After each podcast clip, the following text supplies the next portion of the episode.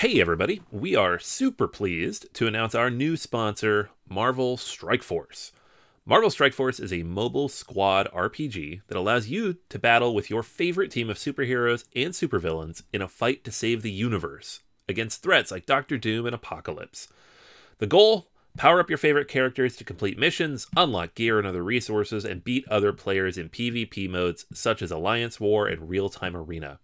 And the best part Marvel Strike Force just reached its six year anniversary, which means free stuff when you sign up via our unique link in the description.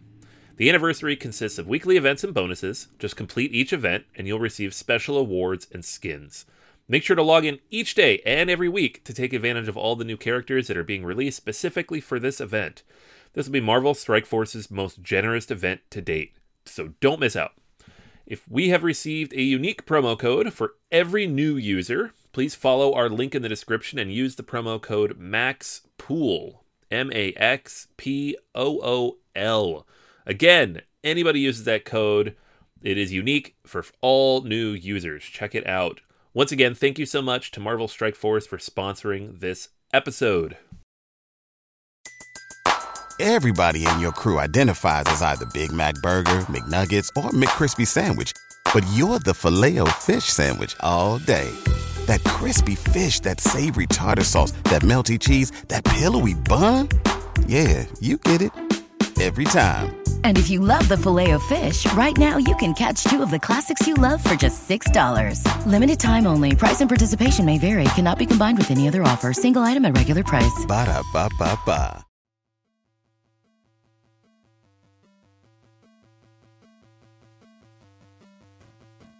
Welcome to Board Gamers Anonymous, the podcast about board gamers and the fun we have at the table together.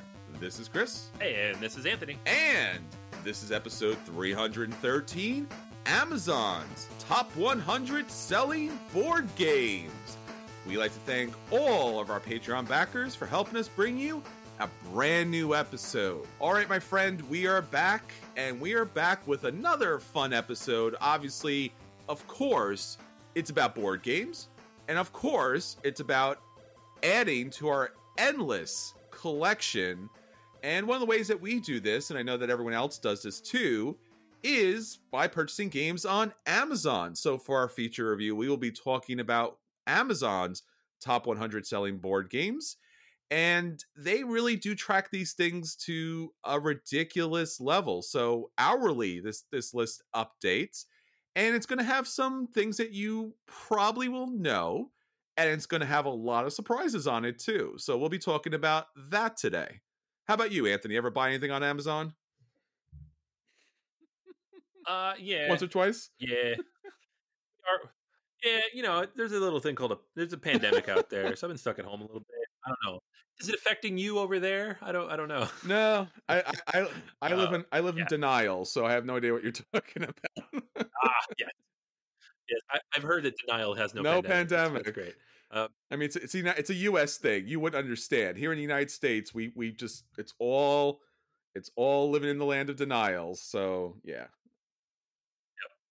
pretend everything is fine. I know nothing is bad. Yeah, no, I, I've bought a lot of things on Amazon, and you know, obviously, there are reasons that we would not necessarily want to do that always, but there are also reasons why sometimes it's it's quicker, it's faster, it's cheaper, and you can't find the other things you're looking for. So, you know, it, it's fun too. Like we're gonna go through this list that which you know you've pulled together, and it's a good representation of what not board gamers are playing, but the whole world Yes. because it's Amazon, right? You can't get a bigger sample size than that. Yeah, and we've seen board gaming grow to exponential levels. We've seen it just once upon a time. It was only at local friendly game stores.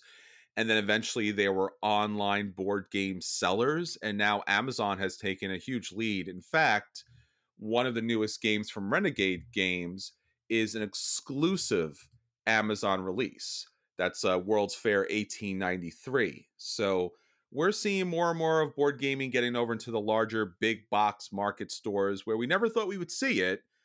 And we were kind of happy about that. We liked having our stuffs in our own little places. But as you said, Anthony, it's big, it's growing, and it's here. Yeah, hundred percent. All right, so we'll be talking about that on our feature review. But before we get into that, we want to let everyone to know a little bit about what we have coming up. So when you listen to this on Wednesday morning, Anthony, on Wednesday evening, there's something going on called BGA Live. Yes, sir. We got a weekly live show on Board Game Arena. Check it out. Episode 23 this week, Res Arcana. This is the uh, one of my favorite games from like two years ago from Thomas Lehmann. And it is a fantastic, quick, easy to play game. Uh, won a bunch of awards actually last year. And uh, I'm excited to get a chance to sit down and show it to y'all. It's jumped up to like number two on Board Game Arena right now. So everybody's playing it. And if you haven't had a chance yet, you can join us and we'll teach you and you get a chance to check it out. All right, so that will be online live on Board Game Arena's Twitch channel, or you could watch on the embedded feed on Board Game Arena's homepage. But we rather you join us on Twitch because there you can jump into the chat and let everyone know what you're going on. So, Anthony, with that said, let's get on to what's going on with our listeners. What's our question of the week? All right. Question of the week this week. We have a, a slightly more visual one that I put up at the end of last week. So I'm going to, we're going to touch back to uh, one of the questions we talked about last week on board game uh, arena on BGA Live, and that is what older Euro would most benefit from a big, expansive Kickstarter relaunch. Ooh. So, you know, apologies to anybody who watches both shows because we are double dipping a little bit here. But I thought it was a really good question. We got a lot of really good answers, so it'd be a good one to revisit and kind of expand on. Some of the answers we got from Facebook. Uh, David says El Grande could do with much better components and artwork than it would match the caliber of game it is, a classic. Uh, Tom mentions Castles of Burgundy and Puerto Rico. I think um, Castles of Burgundy for sure. Absolutely. I know they tried with the anniversary edition. It just it wasn't great. so um, do it again. Do it again, guys. Try over.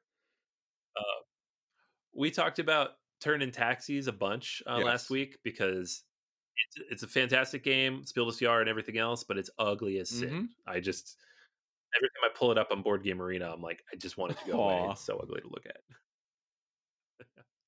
Uh, make it better. We have Chris, my friend Chris. Thank you, Chris. How about Spyrium, an underrated classic with an early worker action? We know it's amazing. Check it out. Um, I would, I would give so much money for a Kickstarter of Spyrium. Drew mentions Trajan and Lancaster. Uh, both are solid Euro games, but both could use a facelift. We'll have to wait and see because we know that there are a bunch of other uh, Stefan Feld games that are going to be redone with new themes as part of his City series. Not not all of them will be new, none of them will be old, but there are a few more coming. All right. Lancaster, I've never played, but I, I know I've heard good things. You like? yeah, I that one, right? do. It's it's a queen game, and it's about building up your castle and taking over areas. And you have these really odd, these kind of little chunky squares, and that represents your knights and such. So yeah, I could see that getting an upgrade. All right. Martin mentions the Carcassonne big box. He wants every expansion and the Euro map, everything that's ever come out. This is a 20 year old game. There's like 50 things that have come out for it. Uh, it's like just Google all Carcassonne tiles and you'll see the crazy people lay out all these tiles on, like, I don't know where. They must have the world's biggest house where they could do this, but that would be pretty intense and be very expensive, I'd imagine. uh, Jeffrey mentions Genoa. Uh, Matt mentions Troyes. I like the artwork of Troyes, but I think there's some areas you could certainly upgrade if you wanted to. Well, I think for me, Hansa Teutonica recently got a big box version, and I think it still needs a bigger box version where the artwork and the components are kind of like super upgraded because that's just a game that really doesn't have any theme. It's just super, super the ultimate dry Euro. So whatever they could do to kind of upgrade that experience would be great. Yeah, for sure. Yeah, that'd be a good one. Uh, for me, I honestly, it's all the Stefan Feld games uh, that aren't already in the queue. Do those and Spyrium, like we already mentioned that. So I think people are on the right track here. I think you all are in my head. So You'll all be receiving your Spyrium checks from Anthony soon.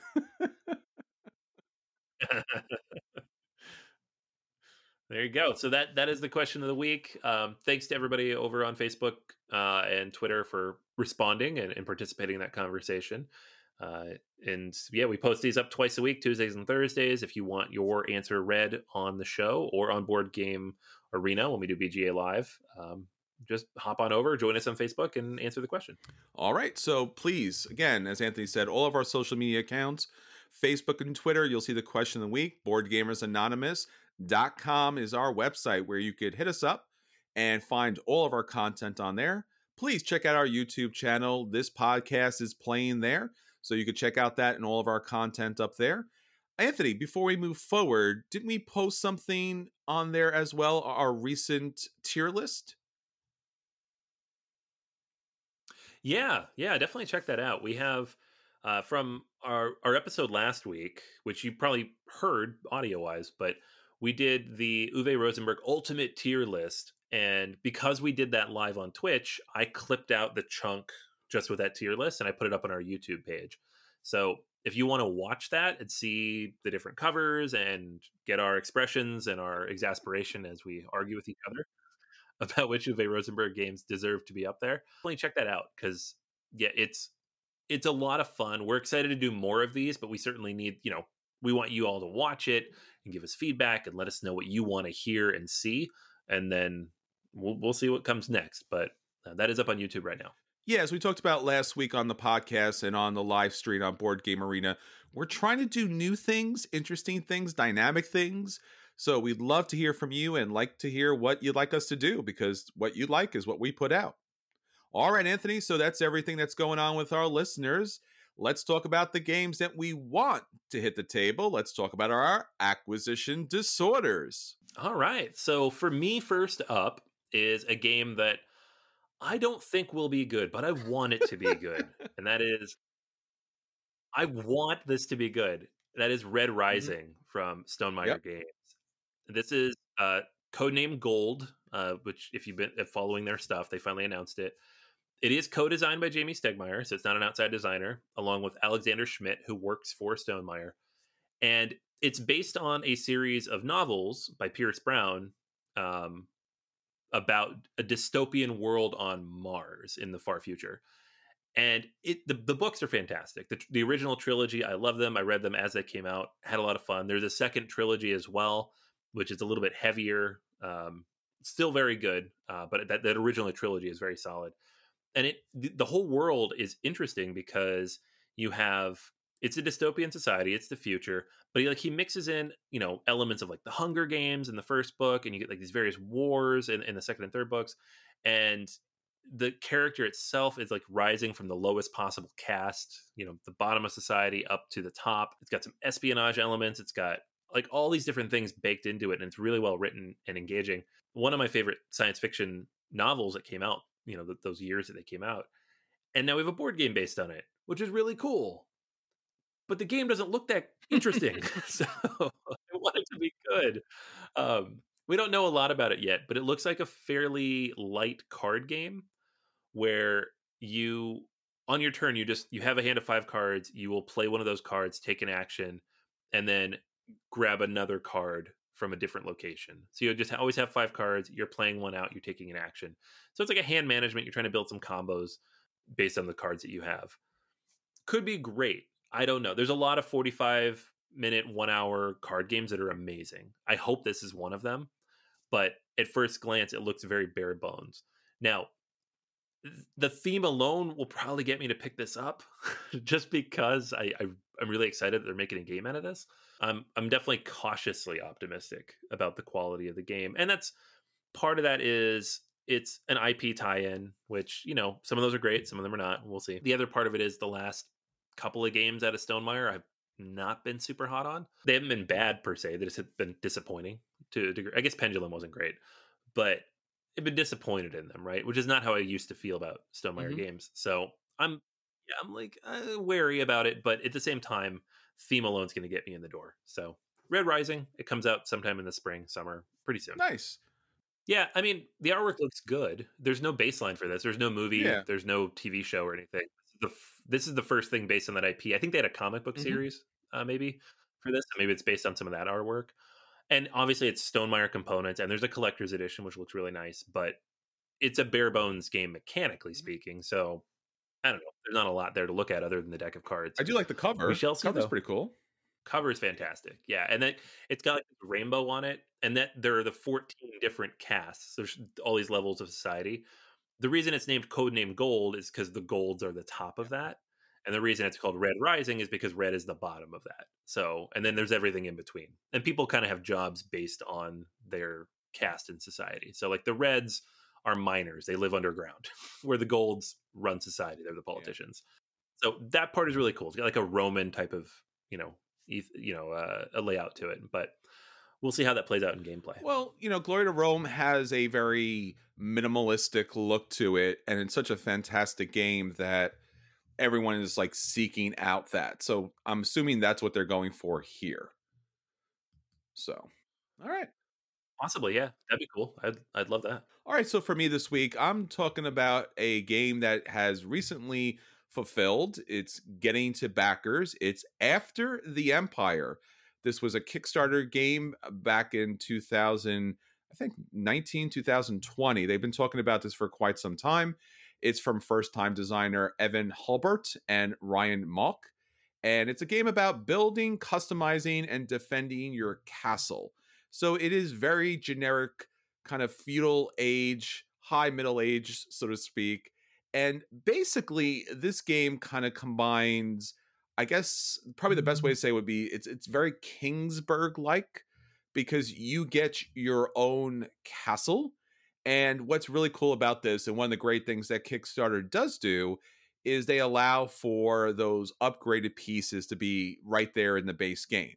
So you have your castle and your little kingdom, which you are trying to protect from all the barbarian invaders throughout the game. So, how do you do that? Well, first off, it's a basic worker placement game. So, you're going to send out your workers to collect refugees because obviously the age has been bad and you are trying to recruit craftspeople and workers and mercenaries to support your castle. You're also building buildings based upon the resources you pick from the quarries and from the forests. So, worker placement to get you stuff, to get you people, to get you buildings, and to get cards in your hand because this game has a little bit of a card selection not necessarily a deck builder, but you are building up a tableau of building and uh, special abilities throughout the game, which is pretty cool. On top of which, the main action of the game, in fact, is fighting back these attacking troops throughout the game. So, as the game goes on, these square cards will flip over and they will tell everyone where these attacking forces are coming from and on your own player board, you're actually building a little 3D plastic castle. You start off with a wood castle, and then eventually you can upgrade to a solid stone castle. And you'll have the opportunity to put resources into your walls and also troops and mercenaries to defend your castle. So you build up your castle the best that you can, you defend it the best way you can. The mercenaries attack, and they attack based upon how much money you have in the game. So, money in the game is basically victory points. So, the more money you have, the more tempting to target, the more tempting to target you are. When those cards flip over, you have to face more of a challenge. So, eventually, hopefully, you hold out, but more likely, you're going to get rushed in. They're going to rampage your lands, do some damage, but it'll also give you an opportunity to rebuild on further rounds you lose a little bit of a money. You build money up again, you build up your castle again, and you defend each and every round. At the end of the game, whoever has the most money based upon how they defended their castle, how they built the buildings, how they got their special bonus cards throughout the game, is the victor. So, again, after the Empire, again, talking about the fall and then the rise of empires here, is a really cute game. I wish I backed this now because I love Kingsburg. I love the idea of selecting the actions, getting resources, building up against what will be this, you know, tremendous battle that happens at the end of each season. And this seems to be like a physical 3D version of it with like really cool toy value to it. So if you've backed it, it's going to land with you pretty soon. If you haven't backed it, you should check it out. That's After the Empire. Yeah, this looks yeah, awesome. Right? I I missed this completely. I, don't, I didn't even know what you were talking about, and I was like, Kickstarter. How did I not see this? Yeah, it's from Grey Fox Games. They they did a really nice job with the production here. This was first time designers, So the price point that came along with this was a little rough, but it looks to be a very solid game. So I think if anyone backed this, uh, they're quite quite happy with it because the inserts and even the components are like super high quality. So yeah, this is something that I hope get my table at some point, and uh, maybe who knows, maybe I'll be able to pick it up. All right, Anthony. So that's everything that we want hit our table. Let's talk about the games that did hit the table and tablet, and we'll let everyone know if those games are a buy and they should run out and pick those games up. If those games are a play and they should sit down and play them if those games are a dodge and they should avoid them at all costs, or if those games are a dreaded burn and we should not even talk about them because they are just not worth even talking about. All right, Anthony. So what'd you get to the table this week? All right, yeah, I got a. So I backed this on Kickstarter uh, sometime last year in the blur that was 2020, uh, and it is a a tile laying uh, sequel of sorts to Boss Monster called Overboss. So this is like the cover has like the boss from Boss Monster like reaching out and all these tiles on the ground. And, and the concept is you're not just building like a, a very finite dungeon to get the hero, you're building like the whole over map, right? Like all the different pieces of the terrain. Like and so it's top down and has kind of like a Zelda type of look, you know, uh, as all these different types of areas that you could go to. The game comes with 10 different types of terrain plus uh, there's like dungeons mixed in there as well. And in each game, you're going to only use five of them, so it's decent replayability. Uh, on top of which, you have the minions themselves. There is a set for each of the different types of terrain. Plus, there are mini bosses and uh, crystals and portals and all sorts of stuff, right? And so the game itself, the rules are very simple. You lay out four uh, terrain tiles at a time with four matching tokens that you draw from a bag. On, on your turn, you take one pair of those. So you take a tile with a token. They're paired up already. You put the tile somewhere on your tableau. So it's either going to be a three by four, so 12 uh, spot grid, or four by four, 16 spots. And each of those terrain tiles is going to score in a different way, right? So, like forests, for example, you get points for each one you have. Uh, the more you have, the more points you score. Uh, deserts, however, you need them to be adjacent to each other for that to work. Uh, graveyards, you score points if you have the most of them. Um, there are some more advanced tiles that have like more wonky rules to them. There was like a Kickstarter bonus set, which I think you'd be able to get separately at some point, um, which has towers or something that's even more interesting things. And so each of these does something different, and you have to choose from the draft when it comes to your turn. There's only those four available. So maybe you're doing deserts and you need five of them to maximize the points, but there's no deserts available. Or somebody else is like, I'm going to do deserts too, and they're drafting in front of you every time. So that's basically the game. That's what you're doing. There are a couple things that make it a little more advanced. Uh, you can have a asymmetrical power uh, with a boss card. I think there's 10 or 12 of those in the box. And these correspond to different bosses that you would have seen in Boss Monster, like King Croak, and Cerebellum and, and Curax, and you know they they basically match up to all the old you know eight bit and sixteen bit bosses that you would have seen, and they have like an asymmetrical power that breaks the game a little tiny bit, and then an end game scoring condition that kind of layers on top of them as well. There's also these cards uh, that you these command cards that will impact like the shapes and where you're putting your tiles.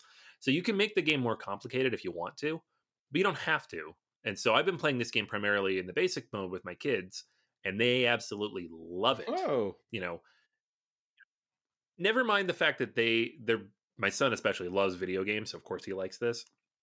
But the game is so accessible. Like often I bring out a game and it says eight plus, and the rules are light, especially for us here on the podcast who are used to reading 20 page rule books. I'm like, it's only three pages, no big deal. But even that's a little much to get a kid to sit through and they'll listen and they'll understand it, but they won't do well at it. And then they get frustrated. This game has the quick start rules for the basic version is like three paragraphs. It's very easy. It's very simple. Like my six year old taught my wife how to play today because she wanted to play and I wasn't available. So that is awesome. I love that. That's why I backed it because I was like, oh, this could be a fun thing for the kids and spot on, perfect. But then you do have these extra layers to make it more complicated if I want to play the game and get a little more challenge out of it, right? And that's cool. Uh, the variability is awesome because you have the 10 or with the Kickstarter version 11 different tile sets to draw from. The there's a solo like campaign mode that comes with different scenarios. I think there's like 5 or 6 of them that you could run through and and try to max out your score that way. It's I'm I'm legitimately impressed with this. I thought it would be just another simple quick meh of a game, you know. Brotherwise games they're all very good, but none of them I don't know, there's something about them where just you want there to be a little more meat on the bones and they're just not there. And that's not their brand, so that's not on them. That's just me wanting that theme in a more complicated package. But this game in particular, I think I'm exactly happy with where it is. I didn't expect a big complicated game. I thought, you know, this is a great family thing. It's got a video game theme which the kids will love. It's accessible, it's quick, it's easy to teach. It's got a bunch of extra stuff you can do uh, if you want to ramp it up or play it solo, and it does it very well. So, uh, if you have children, if you have family, and this theme makes sense for you, I would say this is a buy. Everybody else, you know, the gamers, maybe you're playing with other gamers or with your spouse or just your friends. I don't know. You know, I obviously we're in lockdown, so I don't know how this is going to go over with a gamer group. It's pretty light, right? And it's a big box, and you know, it's a full size game box, like Ticket to Ride size box. So I don't know what the MSRP is because it just shipped for backers, but it's probably forty or fifty dollars, like any other game in the in those categories. And at that level, I don't I don't know. It'd be hard to recommend it for that. But as a family game, awesome. Like this is going on my list, uh, you know, for family games of this year. Like I, am we're having a blast with it, and uh, I'm really happy I picked it up. So that is Over Boss, a boss monster adventure, which just shipped. I just got this like a week and a half ago uh, from the Kickstarter. So hopefully, if you did not back it, you'll be able to find it online here in a month or two. Awesome. Yeah, I remember this being on here and wondering if it was something that was right for me. Obviously, way back in the day, Boss Monster was something that you and I were quite into. It was like that 8 bit throwback video game kind of thing that we grew up with. So it made sense to kind of pick that up. This did, as you said, look much lighter, much more family, which is not a bad thing because obviously, whatever we could do to get family involved in hobby board gaming, all the better and it did look like a solid production. It didn't look like they cheaped out and just made a dumb kind of kids game. It looked like they actually put some thought into it. So if someone owns Boss Monster, is this a must have? Is this just, you know, instead of? I mean, how how do you feel with with this and Boss Monster? Like do you need to have both in your collection? Should you have one, not the other? Does one work better with adults and one with children? It's it's funny because this one's going to cost more. Boss Monster is just a box of cards, right? It's like 30 $35. I don't know what this one's going to cost, but probably more than that because it has a lot of tiles. There's somewhere between 60 and 100 tiles that come mm-hmm. in the mm-hmm. box. So there's a lot of cardboard. And that's, you know, it's it's meatier. It takes a little bit of time to set up, it takes a little bit of time to break down because of that. You have to shuffle the tiles together. It's a different feel, but at the same time, kind of a similar one. Mm-hmm and I think it's because the theme mm. is the same, but the actual mechanics are different. It's a tile laying game, and you're trying to score points based on how you lay the tiles. Boss Monster is it's a card game, and it's based on like these five cards you play out, and like the order in which you knock out the heroes. It's very different. So I would say you could definitely have both in your collection. And if you love the Boss Monster theme, like love love that theme, this is the same theme, right? it has the same characters. It has a lot of the same stuff. You get all the little illustrations on the tiles, which is a lot of fun. It's simpler, of course. There's no text, there's nothing to read. Like Boss Monster, I can't play with the kids yet because there's a lot of reading and it slows them down a lot. This one is just pictures, unless you're using the boss cards. So I would say this is more family friendly for sure. All right. Very cool. All right. Well, the game that I got to the table this week is Moonrakers. This was a recent Kickstarter from first time designers Austin Harris and Max Anderson. So, in Moonrakers, you are a mercenary fighting for sovereignty in a galaxy full of outlaws, and you're trying to do your best to pick up missions, gain prestige, and of course, as all kind of mercenaries tend to do, is pick up money because you need to pick up some new crew, you need to pick up some new equipment in order to help you accomplish all the missions that you need in order to, you know, raise your reputation in in the kind of a galaxy far far away. So this game actually utilizes a number of different game components. First off, it's a deck builder. So there is deck building here. Not too much deck building, but one of the base mechanics of this game is you are again kind of the, the mission captain here, and you have your very own ship, and your ship has a number of different components. So at the start of the game, everyone has the same draw pile of cards, and you draw five cards. And that will give you unique icons to be able to do certain things that you need to do on a particular mission. Now, as the mission leader, you will choose what contract you want to be able to accomplish. Now, the contracts themselves have a, a number of different requirements in order to be completed. So you may or may not, based upon the five cards you draw, have what the contract requires. Not to worry, this game allows you to ask your opponents to join in on the mission and, you know, help you out to accomplish it. And by doing so, you negotiate either prestige points or money, eh, you know, as a reward for helping you out. Now, there's also danger involved in this as there are hazard dice that will be rolled because all these missions are fairly dangerous.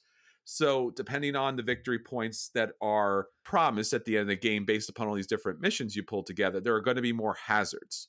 Now, you're going to be rolling these dice and getting these hazard markers that are going to lower your prestige, but you also have your own cards that will provide for defense, or maybe one of your other competitors who's joining you on the mission will decide to roll the dice themselves and taste the risk at maybe a higher reward. And of course, maybe they have a card that they can help. Now, that being said, they don't have to help you. So they might say, nope, no one's going to help you with this particular mission because the game is a race. You're trying to get to 10 prestige. So just like any Munchkin game, yes, you'll help your competitors fight the monsters up until a certain point. Now, surprisingly, not like Munchkin, but more like nothing personal, your competitors could jump in to help you, but pull out the last second leaving you high and dry and having just to hang back at home or even worse.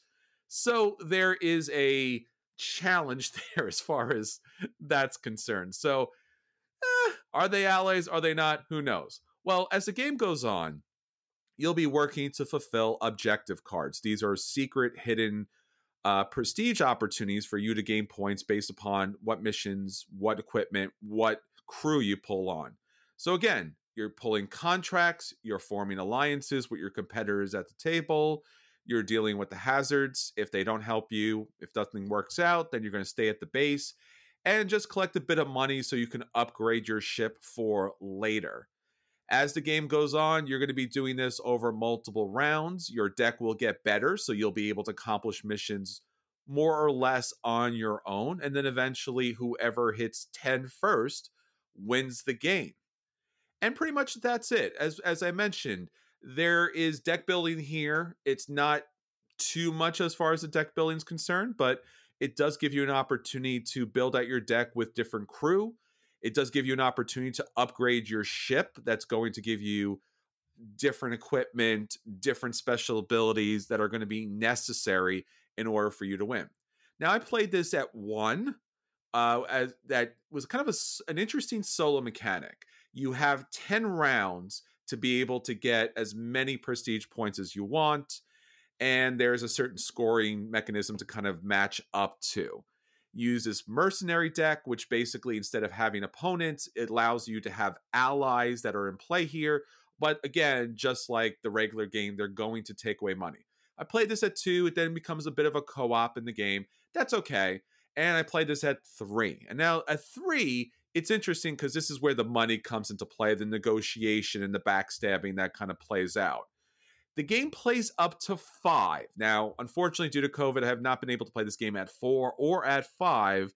And I think that's really going to be the sweet spot for this game because since this is all about bringing allies that are also competitors into this game, dealing with negotiations and backstabbing, I think you need to have many people as possible. as I mentioned, it does have a little deck building. It does have that munchkin kind of thing where you can jump in and help people out, only to the last second, just kind of pull a fast one on them. But basically, the game's a race. Once you get to 10, everyone kind of like slows you down a little bit. But that's pretty much it. And that's Moonrakers. So I would recommend Moonrakers as a play. As I said, I think that at the higher player count, the negotiation really comes into play. Unfortunately, I haven't gotten to play yet. So a tentative play until I get to play it at the larger player count. And again, since there is so much negotiation involved in the game, that's got to be something you're really interested in doing. Otherwise, playing the solo mode, the production's really good. The art is very minimalist and it even comes with like a comic book and and actually coin money so you get a little bit of a upgrade for kickstarter so overall good game definitely depends on your group and depends on how much negotiation and backstabbing you're interested in doing cool yeah no i've, I've heard few people talking about this and i got the sense that it was not something i would necessarily want to play by myself or with my wife but uh, it's definitely on my radar to check out. Like once we're able to go out and you know interact with each other again. Absolutely, yeah. It's definitely a game group kind of thing. You have to have fun with it. Again, it's typically one of the things that m- people don't like Munchkin working together. You're not working together. You're you're rushing to get to ten and then you stop. That's what happens in this game as well. So again, it's very you know game night game player dependent unless you play it solo, which then again loses that kind of main component to the game. So I will check back around once we get larger player counts to the table. All right, so that's everything that's hitting our table. Again, if you'd like to reach out to us, we'd love to hear from you. Please hit us up on oral social media because we love to get the games to the table that you want to talk about. All right, Anthony, so now on to our feature review. So, for our feature review this week, we are talking about Amazon's top 100 selling board games as of this moment that we record. They update this list all the time, and I've been clicking on it, and I gotta admit, it is true. They keep updating it, the things keep switching around. So I'm really interested to tell you about this list because by Wednesday, the list will change. not maybe not dramatically, but the list will change. And we have a really fun list for you today. And again, as we said earlier, we're seeing more and more these days as publishers become bigger, as gaming becomes huge, it's taking more of the industry over, and more of the general public around the world are playing hobby board games, which is excellent. But it means it's going through Amazon. So we will talk about the 100 top selling games. Again, some which you know, some which are, you know, family classics, but definitely a lot of surprises in here. What do you think, Anthony? Are you foreseeing any kind of interesting trends here? I, I like I, I took a peek at this earlier uh, when when we kind of selected the topic, and it's all over the map. And, and I'm interested to know like is that always the case? Was that the snapshot for then? And, and, it makes sense because we're looking at the sum total of everyone in America and what they mm-hmm. buy on Amazon. So it's everybody from like somebody in college playing, you know, entry level hobby games up to, you know, your 82 year old grandma buying a game for uh, a child that has no idea what they want to play. Right. So I'm expecting it to be eclectic. eclectic is the key word here. All right, let's get into the list. We have the top 100, starting with 100.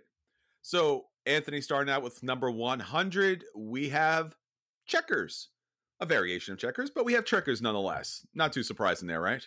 No, not at all. I mean, it's checkers. What can you say? it's checkers and it still sticks around, and you can still uh, always count on it being here until it gets a uh, Netflix movie. It's going to stay at number 100.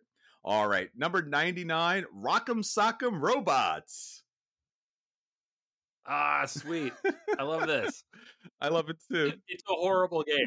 It never works. It's it's garbage, but it's so much fun anyway. So. True, true, true. I remember this as a kid. So yeah, I'm I'm really sh- I'm really surprised that this is still around. But uh, yeah, glad that I am. Number 98, Parcheesi. I the only thing I know about this is that it's my 83 year old mother in law's favorite game, and so she's made the kids play it with her a few times. I, I think it's just sorry without calling it sorry. I right? think so. yeah, I remember playing this back as a kid too, and even I was like, "Really? Yeah, this this game was like born old." All right, number ninety-seven, Alphabet Bingo. You remember hitting the table with some Alphabet Bingo lately, huh? Oh, heck yeah, man! Get some sweet Alphabet Bingo going on. I have like a bunch of these old Peaceable Kingdom type of games in our in my basement. My kids don't play them anymore, but I'm sure this is good. Like they make they definitely stuff. do. All right, number 96, we have our first hobby board game here, Escape the Room, and this would be Stargazer's Manor. This is basically escape room in a box. Yeah, I never did the Think Fun escape room boxes. I've heard they're good, but I I have a bunch of unlocks and I have a bunch of exit games, and that's about as far as. Yeah, this is a one and done kind of situation. Number ninety five, Aggravation, which I've never played, but it looks like a bunch of marbles jumping over each other. So yeah, Aggravation. Ditto. Never mm-hmm. played it. Looks aggravating. Number 94, a classic. I'm I'm actually surprised this is still there. Simon. My kids love this. They both have one. And talk about aggravating. The oh sound from this thing is like They're like, you know what people like about this game? Aggravation. No, wait, that was the last one.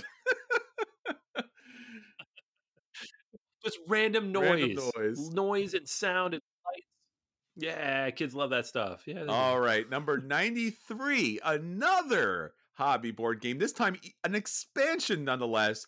Catan Seafarers, the expansion.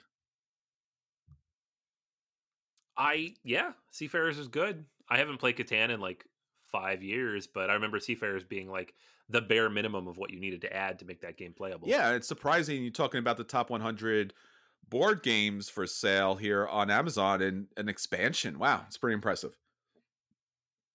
Number 92, Funko Godzilla Tokyo Clash. I recently talked about this and reviewed it. It's a good game, and it's mostly on here because it's on super, super markdown. Yeah, it is. 18 bucks. Go buy that. Guys. Absolutely. Number 91, not a surprise here. We got some Pictionary. Pictionary is a classic. Gotta love it. Especially haven't played in a while, but yeah, I love it. Especially this one for the kids. It's really a good start. Number 90 is an interesting one. I wouldn't think of this as a board game, Anthony, but nonetheless, it's here. Magnetic Dartboard. Man, you don't even know. this is this is the top of the line board game. You don't have a magnetic dartboard? I probably do, but I don't think about it as a board game. Uh doing on this podcast. Get out. All right, we'll do. We'll, we'll we'll have to do a feature review in the is is this a board game or not a board game? I'm I'm going to say darts is not a board game, but we'll we'll leave that for another time.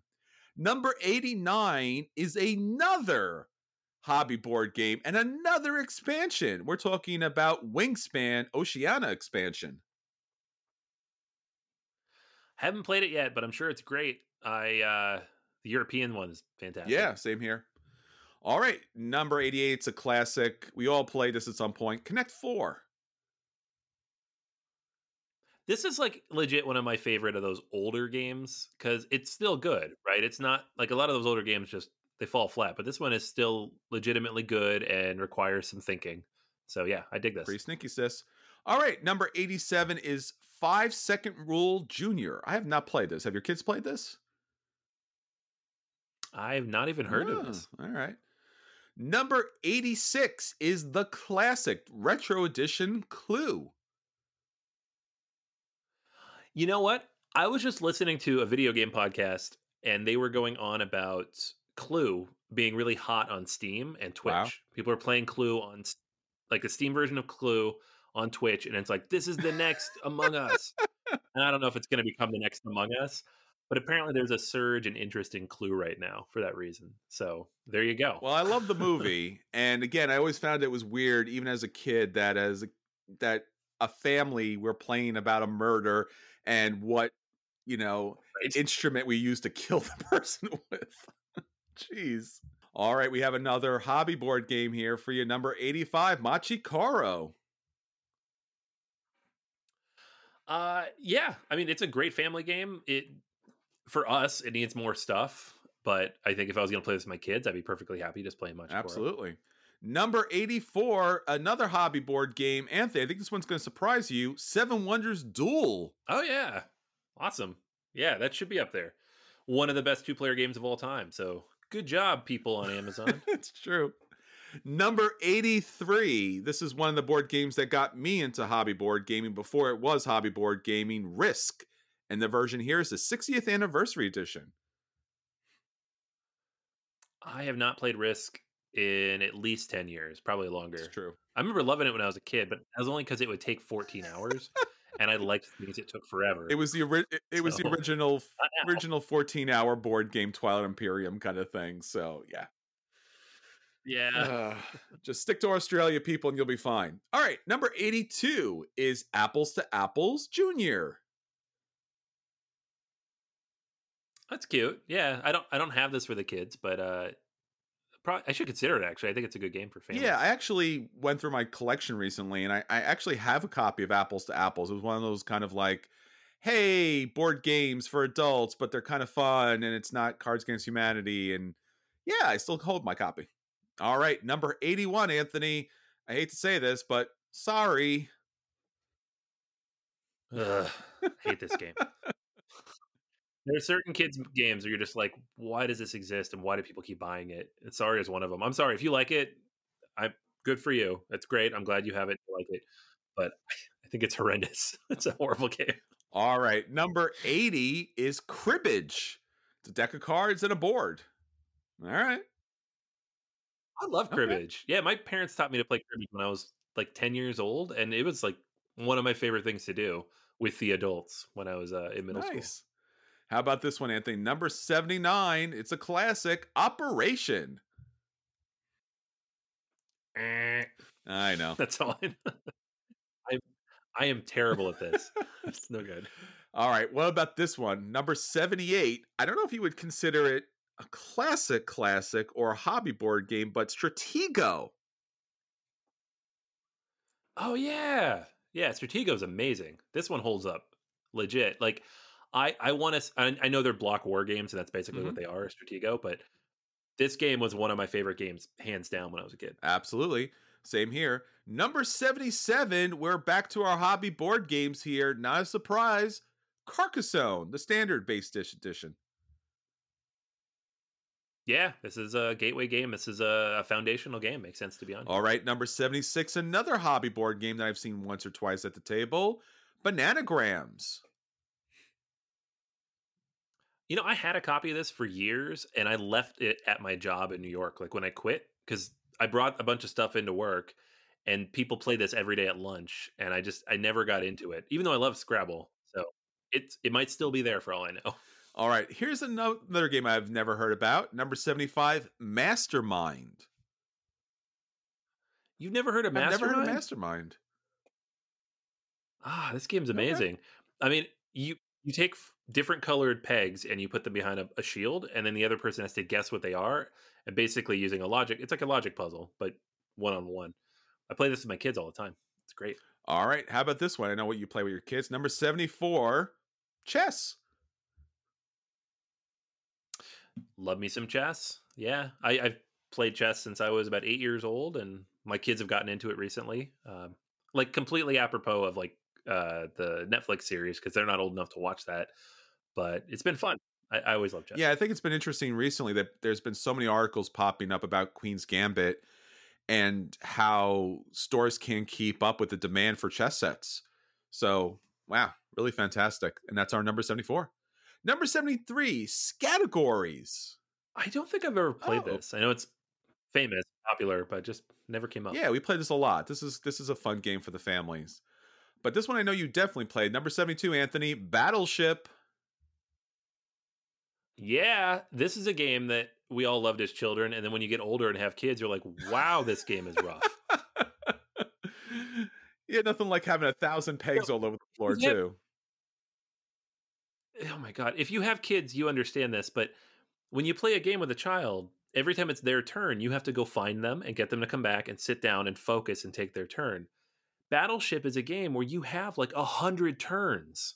because you go back and forth, right? It's true. It's torture. It's absolute.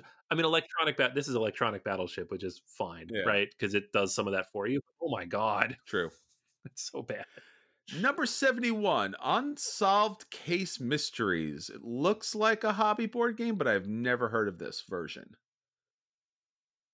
I have no idea what Hmm. this is. No, it looks like a like a mystery box type of thing. All right. This one you definitely know. Number 70, it's a box of Pokemon cards. yeah, I know that. I got a few thousand of those around my house. Number 69, we're back to a classic with an update Clue Junior.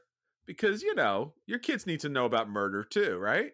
Yeah, yeah. I I don't think this actually has murders in it. I think it's like miss finding missing toys or something. Yeah. I, I, I in fact I think it would be like who broke the toy. Which- you have to figure yeah, that out or something. yeah, yeah. Like that. It's which is exactly the broken toy is Mr. Potato Head, so it's kind of a murder. yeah. oh no. All right, number 68. You know, Anthony, guess who? Guess who is great. Uh, my kids were super into this like two years ago, and at a certain point, I think I think my son figured out how to break Yes. it, and he just he had like the right three questions, and he'd nail it down within two seconds. He's like, "This game's boring." You're like, "It is boring. Could we move on?" I think I actually saw that on a YouTube channel. They're like, this is how you break this game. And I'm like, oh, come on. It's guess who? I don't want to do that. All right. Number 67 is another classic hobby board game here. We're talking about Magic, the card game. Oh, just magic. Just more okay. Magic. Uh, yeah, it must be the new set, right? Yep. Exactly. Yeah, probably the new set. Cool.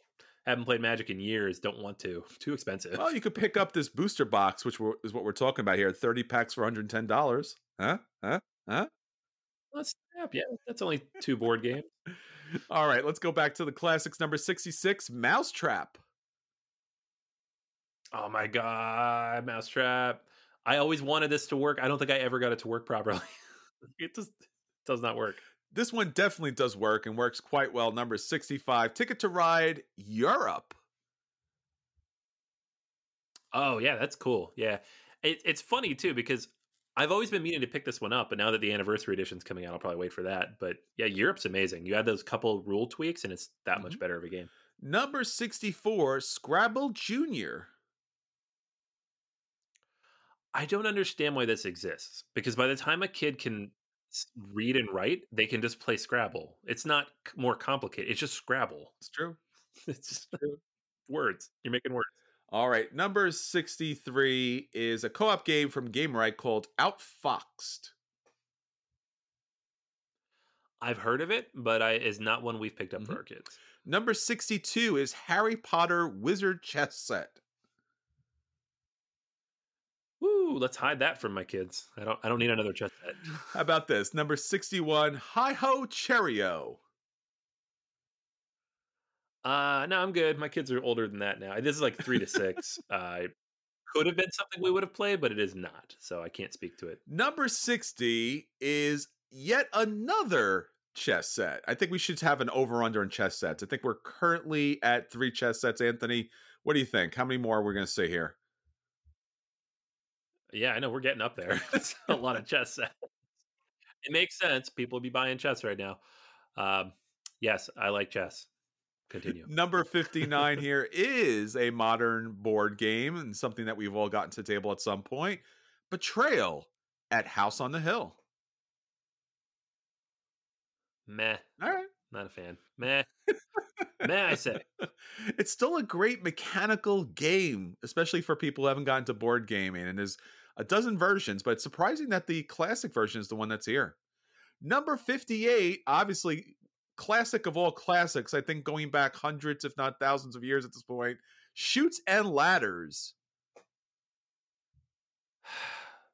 Who is still buying their kids chutes and ladders? Who are you? Just stop it. It's no good. Come on. Ah. There are good hobby games you can buy your kid when they're like eight months old. Buy those instead. Do not buy this game. It plays itself. You're not doing Ah. anything. Number 57 is a brand new game that I have never heard about. I don't know about you. The Upside Down Challenge game. It seems like it comes with a pair of goggles, Anthony. So from old, old classic to new gimmick, it seems. Yeah, it looks like it makes you everything look upside down. That seems very unpleasant. I I don't want to play that. How about this? Number 56. It's a toddler game and it's a bunch of little scavenger hunts. I I don't know. Obviously, I don't know anything about this, but that sounds cool. Like toddlers get bored, man. You give them something to do, go find this. They're all Hey, about made that. number 56. Number 55 is No Stress Chess, another chess set. Gotta love it. Stress all or chess all day. Stress all day. That's what happens when I play chess. Pandemic motto. That's that's definitely uh, my my experience of chess. Is it's stress all day. So yeah, I, I I go with that. All right. So that's four chess sets down. Keeping count at home, people. I don't know what your number is, but we're we're getting there. Number fifty It's a good four is Shut the Box, the dice game. I've never heard or seen this before. I don't know what I'm looking at here. This is No idea what this is. yeah. That's that's all I got. But 906 people have rated it four and a half stars, so it's something. Number 53, you knew this was coming. I am surprised it is the version it is. It's Monopoly, longest game ever. Why would you make a longer version of Monopoly? It's kind of evil.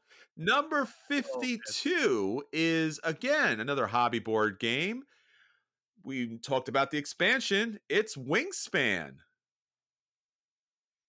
Oh, cool. Yeah, that's great. That's that's a good spot for it.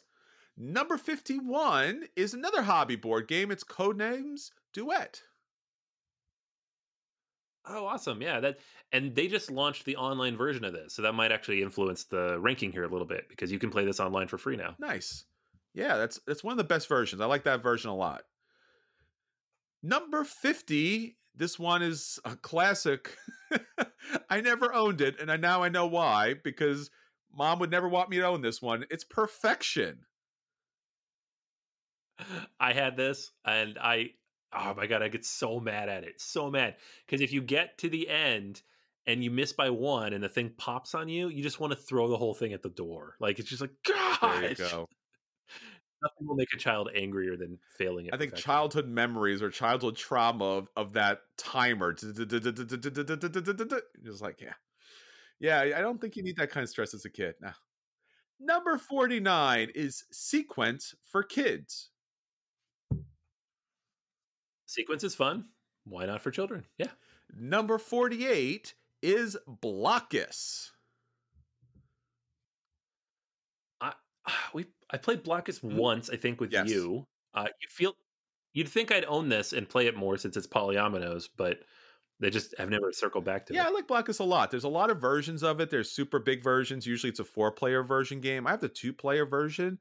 I kept it around. It's it's a great game because you just literally like put pieces in the middle. That's it. There's no other instruction to it. All right, Anthony, we got another hobby board game. I think this one's going to surprise you here. Catan Starfarers Second Edition. Oh, really? Wow. Okay, that is an expensive version of Catan. I'm surprised it's so high. Definitely.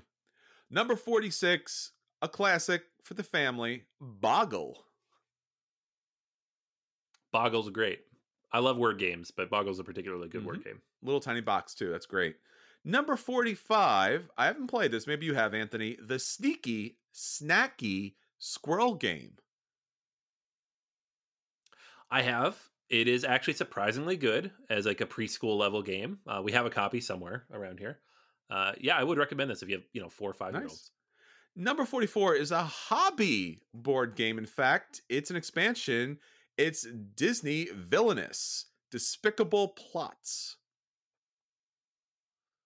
Still never played this villainous Hmm. series of stuff. I know they're like they're up like the fourth expansion. I just have not gotten around. I've to it. played it. It's surprisingly good. It utilizes a lot of mechanics you've seen.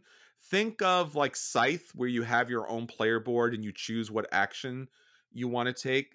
It really just kind of steals that mechanic as like the mechanic for the whole game. So yeah, this has been huge. And I think this one comes with Gaston. I think he's the uh, villainous villain in here. All right. Number 43, we are looking at more CCG ultra rare beast cards because that's a thing you need to have, especially, you know, if you really want to have all the things, especially if all the things are super rare Pokemon cards. So, yeah, more Pokemon. Yep. They're expensive. My kids like expensive cards that they don't play with. Yours probably do too. All right, let's get back to the hobby board game stuff. Number 42. It's an expansion. It's a five to six player expansion, so Anthony's going to get mad at it, but it's Catan. Yeah, I mean, why? See, you know what? Catan does not need to be three hours long. So maybe don't do this. But, you know, if you have to, here you go. All right, now let's get back into some party games. Number 41, Telestrations, but the After Dark edition. Uh, you know, I'm not really a fan of any of the After Dark things because they try a little too hard. It's like, look, it's the game you know, but it's naughty, and you're like, eh, eh, I just don't want to do that. I could just do that with the regular version of the game. I just need to be more creative. I don't need you to tell me how to be naughty about something. Just come That's on. pretty much in a nutshell. I played this and it's like, you're trying too hard, man. You're just trying too hard. Just like, that's not funny. Number 40, big shocker here, Anthony. Number 40 is Telestrations. so There you go. And it's not the naughty After Dark version, and therefore it's good, and I recommend I it. agree. So yeah, So- there's nothing more funny than taking something average and everyday and finding a way to make it funny. So play regular telestrations, play apples to apples instead of Cards Against Humanity, and you'll actually get a bigger laugh from the crowd. I'm telling you. Number 39 is another classic. You've played it, I've played it. Probably everyone's played it at some point. Backgammon. oh, yeah. Backgammon's mm-hmm. great. That's all I got. Backgammon's great. Number 38 is a the classic original version of Operation. Uh, yeah, no, still still bad at it. Still not interested. Bad at this game. Number 37, Anthony. I know it's on your top list, uh, at least your top 100 list somewhere. That is Pretty Pretty Princess. Nope. Not even a little bit? All right. Good. Uh, my daughter's not a big into the the princess stuff, so we don't really have a lot of the princess stuff, and uh, this is not a thing we own. Number 36 is Sesame Street Matching, a game I've actually played with my niece. It's a cute. Oh wow, yeah, it's. I feel like you could put like a thousand different matching games on here. Maybe there'll be more up top, but at certain point when my kids were little, we had like five or six. People just buy them for different gifts, and they're great. That's a good thing for kids to learn. Number 35, Anthony. Not a shocker for us, but a shocker for the audience on Amazon. It is Gloomhaven, Jaws of the Lion.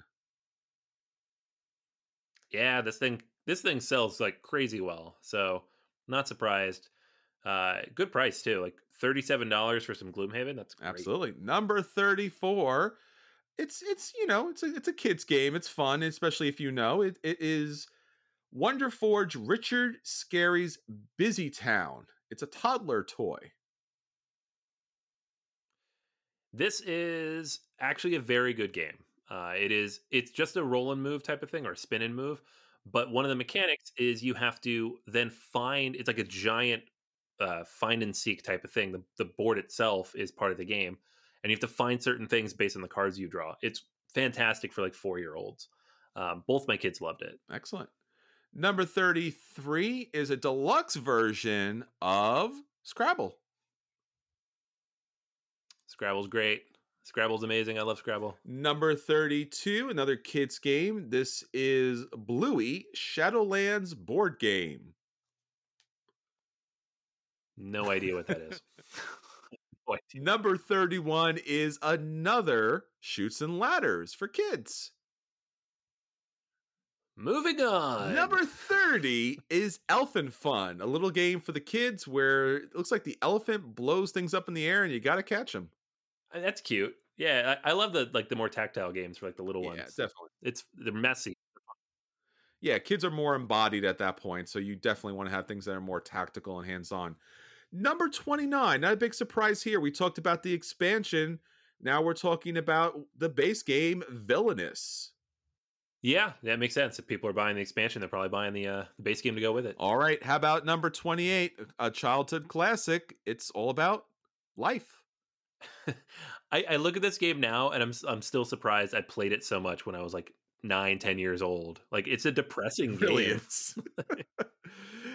it's so realistic too. It's like I know, you go to college and be in debt, or you want to start a job and not make much money long term. Oh, great. Yeah. Uh, there goes my childhood. I When love you spin that wheel. Yep. All right. Number 27, another classic, at least for us, the hobby board gamers, a modern day classic, Azul. Oh yeah, no, Azul definitely needs to be up on this list forever. And like when it first came out, I figured it would be. It's that kind of game, so not surprised. Number 26, not a surprise to anybody in hobby board gaming, one of the gateway games of all time, Ticket to Ride. Absolutely, yeah. I've bought this game as a gift more often than I think any other mm-hmm. game for people I know who are trying to get into games but aren't in them yet. It's perfect. Number 25 is a, a childhood classic for me. That's Hungry Hungry Hippos. Oh yeah, yeah. I never got this for my kids. I don't think we could find it, but I loved it. When Yeah, I was don't think that's a thing a parent wants to have around. At least back in the day, it was just marbles everywhere. just like flying left and right. true. Number 24 is a hobby board game that got a lot of attention. It's Spiel des Jahres attention, in fact. That's Qwirkle. I love Qwirkle. Yeah, this we have a copy somewhere, but at some point my son got very angry at this game because you, you've got it's the shapes and the colors, and he couldn't quite Aw. separate them, and he just kept messing it up a little bit and getting Yeah. really angry. So we put it up, back it down. Yeah, I hear that. I got I got mad at Qwirkle too, and I don't want to play anymore either. Number 23 is another hobby board game, not a big surprise here. Pandemic. Yeah, an all-time classic gateway game. Uh, makes sense. I'm surprised it's so high during a pandemic, but I guess people are still still willing to play it. True. So- Number 22 is yet another version of Battleship. yeah, this is the one we have with the extra planes, which makes the game take even longer. Don't buy this version. it's bad. All right, talking about another versions of a thing. Unsolved case files. Obviously, all that kind of like detective drama, unsolved cases is such a big thing. So here's another version of it. Oh, Cool. Still don't know what it is. Number 20 is a game that probably everyone played as a kid. I don't know if it's a game or a game experience, but it's Twister. Yeah, this uh we've had a couple copies of this, and both of them have ended up in the basement slash probably in the trash because all it ever ends in is the kids punching each other. It's not good. Number 19 is yet another version, seems a little more adult version. It's Battleship. what is wrong with you people? Stop buying Battleship. Not very good. Battleship's catching up to chess. We'll see how that plays out. Number 18, again, not a big surprise here. I don't know why you would do this to a child, but it's Monopoly Junior. Yeah, I mean to be fair, the Monopoly Junior I think takes like an hour, so it's not that bad. It's a much shorter game. Number 17 is yet another version, the classic version. It's Clue. Yep, yep, makes sense. It's up there. Number 16 is yet another unsolved case mystery version of the game. I don't know what's going on with you people. it's number 16. All right, let's get back to another game. Anthony, I know that you're going to be sorry. I'm sorry to have to tell you, but it's sorry, number 15. Is the whole top of this list like different versions of games we don't like? What is this? Kinda. Come on. Number 14 Ah, is definitely a game that has been played by everybody. It's Bingo. Bingo. Nice. I love that there's that many people out there buying Bingo that it sells more copies than Clue or Sorry. It's awesome. That's really funny. Number 13 is a trivia game.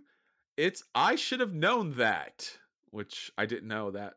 So, do you know that? I don't know that. you should have known that. Come Oh. on. Number 12 deserves to be here for no other reason than it's Pop-O-Matic Bubble. It is trouble. Yeah. Yeah. Pop-O-Matic all day. This game's not even that good. It's not. The, the Pop-O-Matic. But you get to push the bubble. Number 11, not a big surprise here. It is the classic. It is Scrabble. Still love it. Yep. I know it's A lot of people don't, but uh, it's one of my favorite word games. Number 10 is one of our hobby board games out here. We talked about the Duet series. This is Code Names. Yeah, same thing as Azul. Like when this one came out, I was like, oh, this is going to be around for a while and it's going to sell a Mhm. lot. And here it is. Number 9, obviously, we talked about the two expansions. This is the base game. It's Catan. Yeah, it's the all time. People talk about Euro game. The vast majority of people who still talk about Euro games, they're talking about Catan. Like that's the level the majority of the population is at. And so it makes sense it's up here with 20,000 reviews, which is crazy. All right. So the family classic game for kids of all ages, I guess, so to speak. Candyland. Yep. Candyland. I I think the version that they sell now comes with cards, which means the game literally plays itself. You draw true. a card, you move to that. and it has over 14,000 perfect reviews. So I don't know how that happened, but nonetheless, it did. All right. Number seven is a game I haven't played. Maybe you've played it with your kids, Anthony. Zingo Bingo. Yeah, actually, I had this for both Oh. kids. It's uh there's different versions of it, but it helps kids learn to read. Oh, very cool. So it, it's pretty cool. Like it's a fun little game. It's got like this little push thingy and it shoots out these different tiles. The kids fight over who gets to press the button or pull the slides, and then you're just you're playing bingo, but you have to recognize the words and be able to read them Nice. obviously. So right. Number six, another game for the kids. If there's anyone who could beat out Sesame Street when it comes to matching, it's Disney matching. Yep, more matching. Kids like matching games. Number five, again, sorry to kind of say this to you all, but number five is the classic Monopoly. At least it's not the longer version of Monopoly. I still can't believe that is on this list. Number four is looks to be, in fact, our last version of chess. Woo! Five percent of this list is chess set. it's pretty fantastic. Number three should actually be number four because it is Connect Four. Oh, that would have been perfect. So Yeah. close. Number two is a game that we already talked about, but now it's the full adult version here. It's Sequence. Yeah, no, this is this is one of those classic games that I love. It's uh, and all the different versions of it are great. And finally, our number one best selling board game on Amazon.com, as per this recording.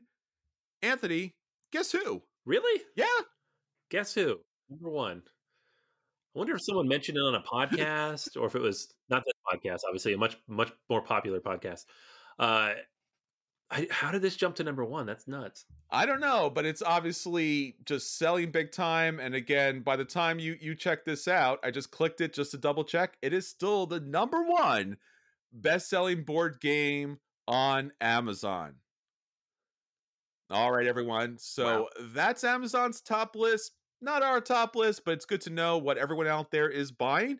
And really interesting and exciting that so many hobby board games are getting out there into the public and especially their expansions. I mean, that's hardcore. Oh yeah, no, seriously. Like you got Wingspan and expansion on there. You got like three expansions for Catan. Like lots of good stuff. On. Absolutely. All right, Anthony. So until next time, this is Chris, And this is Anthony. And we'll save you all a seat at the table.